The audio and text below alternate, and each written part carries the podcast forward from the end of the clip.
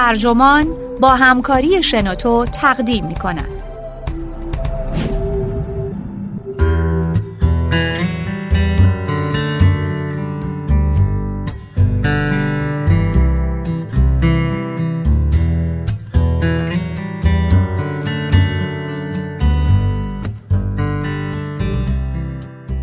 مسائب بزرگترین متخصص خودمهاری برای مهار خود نویسنده ماریا کانیکووا.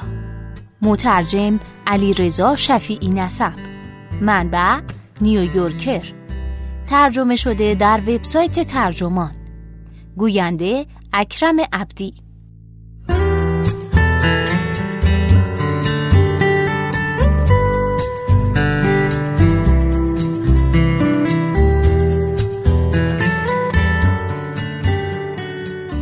واژه خودمهاری با نام والتر میشل عجینه.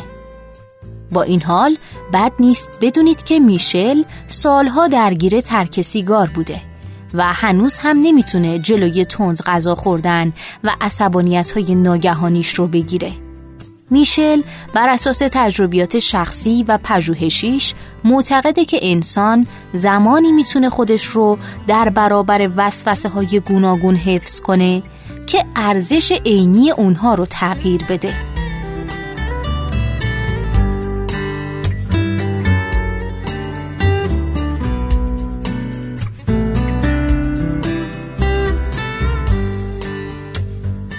والتر دشواری های زیادی برای ترک سیگار کشیده. او در سن کمی سراغ سیگار رفته و حتی زمانی که فهم و خودشناسیش افزایش پیدا کرده بود بازم نمی‌تونست اون رو کنار بذاره. این عادت اون سالها ادامه پیدا کرد. در دوران کارشناسی در دانشگاه ایالتی اوهایو و سپس در آغاز دوران تدریس روانشناسی در دانشگاه هاروارد و بعد از اون استنفورد در دهه 1950 و 1960 میشل اخیرا به من گفت که روزی سه پاکت سیگار به علاوه یک پیپ میکشیدم و وقتی هم پیپ تموم می‌شد یه سیگار برگ میکشیدم. بعد از انتشار اولین گزارش جراح کل ایالات متحده در مورد خطرات تنباکو در سال 1964 میشل فهمید که اعتیادش می‌تونه موجب مرگش بشه. اما باز هم تلاش های او برای ترک هر بار با شکست روبرو شد. ترک می‌کرد و مثل خیلی افراد دیگه که می‌خوان این عادت رو کنار بذارن دوباره سراغش می‌رفت. او ادامه این عادت رو به عنوان بخشی از تصویر حرفه‌ایش توجیه می‌کرد. داستان میشل چیز عجیبی نیست. نیکوتین اعتیاد آوره و ترک اون دشوار مگر از یک جهت. میشل مبتکر آزمایش مارشملوه این تست یکی از مشهورترین آزمایشات در تاریخ روانشناسیه و اون رو معمولا شاهدی بر اهمیت خودمهاری می‌دونن. در آزمایش اصلی که در دهه 1960 در دانشکده بینگ نرسری در استنفورد انجام شد، تیم پژوهشی میشل به یک کودک خوراکی می‌دادند. مارشملو فقط یکی از گزینه های موجود بود و بهش می‌گفتن که یا می‌تونه یک خوراکی رو درجا بخوره و یا چندین دقیقه تنها در اتاق بمونه تا پژوهشگر برگرده و دو خوراکی بهش بده. خوراکی های وعده داده شده همیشه قابل رویت بود و کودک می‌دونست که اگه می‌خواد این انتظار عذاب رو پایان بده کافی زنگی رو به صدا در بیاره تا پژوهشگر به اتاق برگرده هرچند در چنین حالتی کودک به خوراکی دوم نمی رسید. میشل پی برد که کودکان هرچه برآوردن خواسته های خودشون رو بیشتر به تعویق میانداختن یعنی هرچه بیشتر می‌تونستن صبر کنن در سالهای بعدی زندگی خودشون اوضاع بهتری در معیارهایی داشتن که امروزه اونها رو کارکرد اجرایی مینامیم. چنین کودکانی در آینده عملکرد آکادمیک بهتری داشتند. به درآمد بیشتری می رسیدن و سالمتر و شادتر بودند. این افراد به احتمال بیشتر از سرنوشت های منفی مثل حبس، چاقی و اعتیاد هم به دور بودند. میشل به دور دنیا سفر کرد تا تأخیر در برآوردن خواسته ها رو در بسترهای مختلف فرهنگی و اجتماعی بررسی کنه. به نظر می رسید که اصول تست مارشملو جهان شموله. اما همزمان با اینکه اون پی برد خودمهاری تا چه حد برای موفقیت در زندگی مهمه خودش نمی‌تونست از سیگار دوری کنه. به خودش می‌گفت که همه چیز تحت کنترله و سیگار کشیدن به آرامش، تعادل و تمرکز اون کمک می‌کنه. او خودش رو مجاب کرده بود که تمام اون پیامدهای منفی که آموخته هیچ ارتباطی به او نداره. تا اینکه یک روز در اواخر دهه 1960 مردی رو در راهروهای دانشکده پزشکی استنفورد دید که سرطان دگرنشین ریه داشت. با سینه باز، سر تراشیده و نشانه های کوچک و سبز رنگ ایکس بر تمام بدنش که نشون می‌داد اشعه ها کجا باید بره. در آن زمان بود که میشل پی برد تا حالا خودش رو فریب داده. بالاخره جرقه‌ای در دلش خورد. از اون روز به بعد هر وقت که او می‌خواست سیگاری بکشه طبق برآورد خودش تقریبا هر سه دقیقه یک بار در ذهنش تصویری از مرد سرطانی درون راه رو ایجاد می‌کرد. میشل قضیه رو اینطور برام توصیف کرد. ارزش عینی سیگار رو تغییر دادم. به طوری که از چیزی که حواسشو داشتم به چیزی منزجر کننده تبدیل شد. او از اون روز به بعد هیچگاه سیگار نکشیده. میشل که حالا 84 سال سن داره به تازگی اولین کتاب عام پسند خودش به نام آزمایش مارشملو تسلط بر خود مهاری رو منتشر کرده. این کتاب تا حدی خاطرات، تا حدی تحلیل علمی و تا حدی راهنمای خودیاریه. او در این کتاب انگیزه اولیه رو برای پژوهش مارشملو توضیح میده. در اون زمان دخترانش جودیت، ربکا و لیندا به ترتیب سه، چهار و پنج ساله بودن. میشل به من میگه شاهد این پدیده جذاب بودم که اونها که پیشتر موجوداتی شدیدن جوگیر و لحظه بین بودن و نمی‌تونستن هیچ چیزی رو به تعویق بندازن دچار تحول شدن. تغییراتی که در اونها شکل می گرفت به طرز عجیبی سریع بود. همه چیز دوروبرشون همون بود اما چیزی درونشون تغییر کرده بود. پی بردم که اصلا نمی‌فهمم توی ذهنشون چی میگذره. میشل نمی‌دونست چه چیزی باعث این تغییر شده. اونها در ابتدا فقط می‌خواستن صبر کنن. اما حالا واقعا می‌تونستن این کار رو انجام بدن. میشل پاسخ رو در بین همکلاسی هاشون در پیش دبستانی بینگ پیدا کرد. میشل به مدت پنج دهه نمونه اولیه بینگ رو دنبال کرد و در پی پاسخ این پرسش بود که توانایی اعمال خودمهاری در سن کم چه ارتباطی با سرنوشت های مختلف زندگی در نوجوانی و بزرگسالی داره. او همچنین اخیرا اسکن مغزی همون گروه اولیه رو بررسی کرد تا ببینه توانایی تأخیر در برآوردن خواسته ها چه ارتباطی با ساختارهای عصبی داره.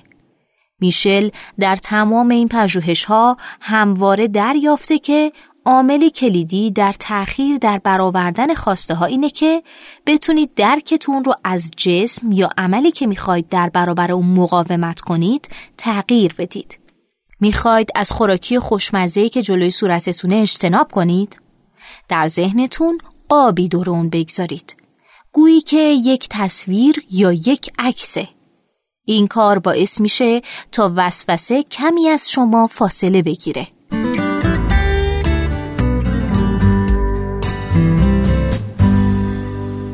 یکی از پسران در آزمایش میشل ابتدا نمی‌تونست صبر کنه. اما با آموزش دقیق نکات بالاخره یاد گرفت به مقدار لازم منتظر بمونه. وقتی میشل از اون پرسید چه چیزی تغییر کرده، پسرک پاسخ داد عکسو که نمیشه خورد. میشل موقع ترک سیگار از نوعی دیگر از تصویرسازی استفاده کرد. او به جای تدائی های لذت بخش سیگار تصویر مرد درون بیمارستان رو قرار داد. مطابق یافته ها نکته کلیدی اینه که یاد بگیریم چیزی رو که میشل ابعاد داغ محیط مینامه در ذهنمون سرد کنیم یعنی چیزهایی که ما رو از اهدافمون دور می‌کنه سرد کردن این ابعاد محیط با قرار دادن جسم در یک فاصله فرضی همون که گفت عکس خوراکی نیست یا قاب بندی مجدد اون یعنی تصور مارشملوها به عنوان ابر نه شیرینی حاصل میشه.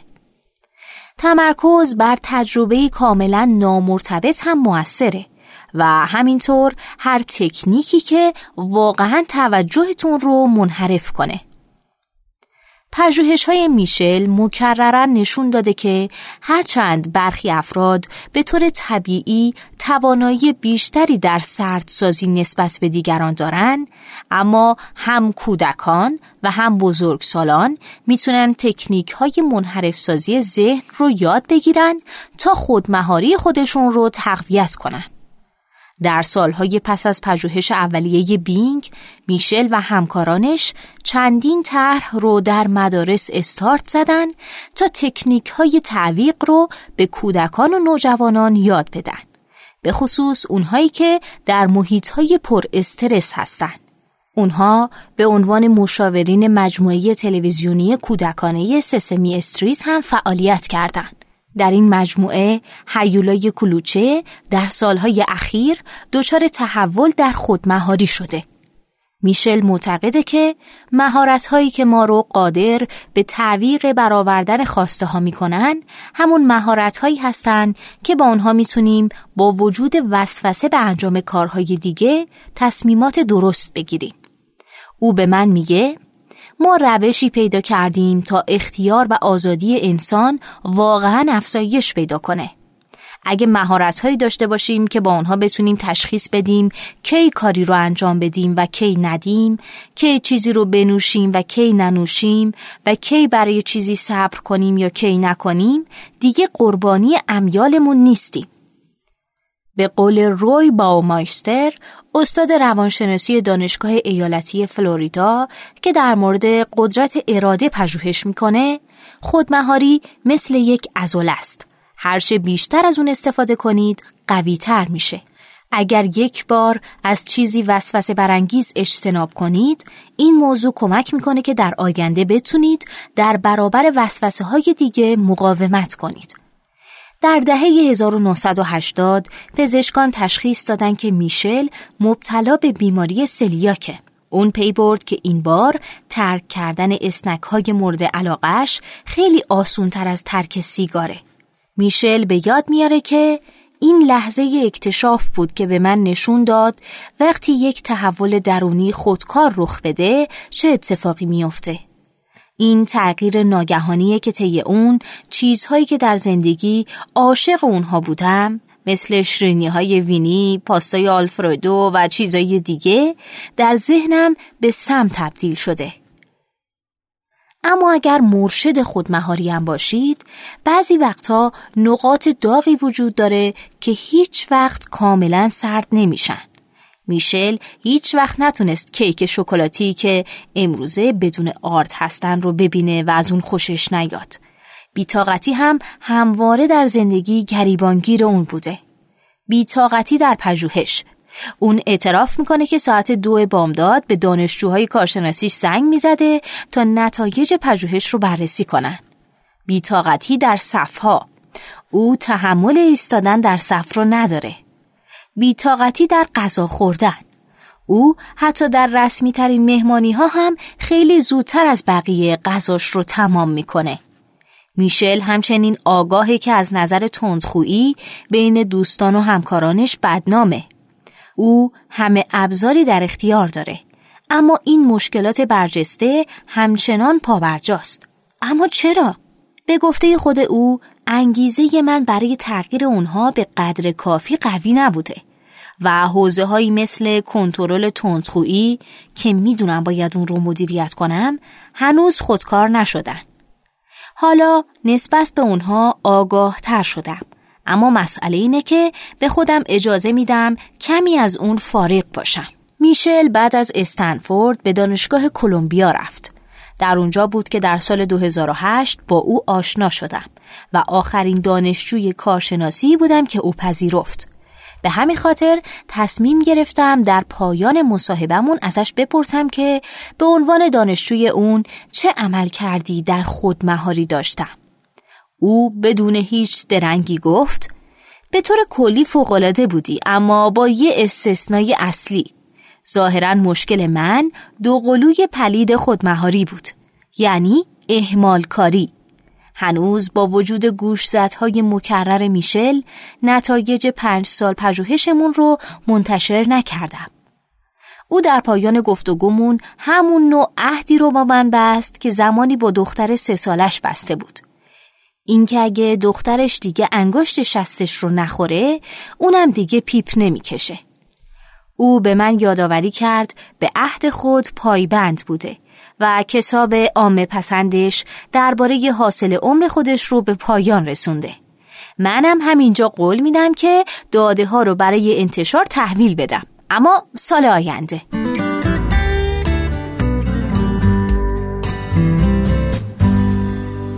این پادکست اینجا به انتها رسید. ممنونم که با من همراه بودیم اگه شما هم ایده ای دارید که فکر می‌کنید می‌تونه برای بقیه جالب باشه اونو در قالب یه فایل صوتی در سایت و اپلیکیشن شنوتو با بقیه دوستاتون به اشتراک بگذارید. ممنونم. شنوتو سرویس اشتراک گذاری فایل های صوتی www.shenoto.com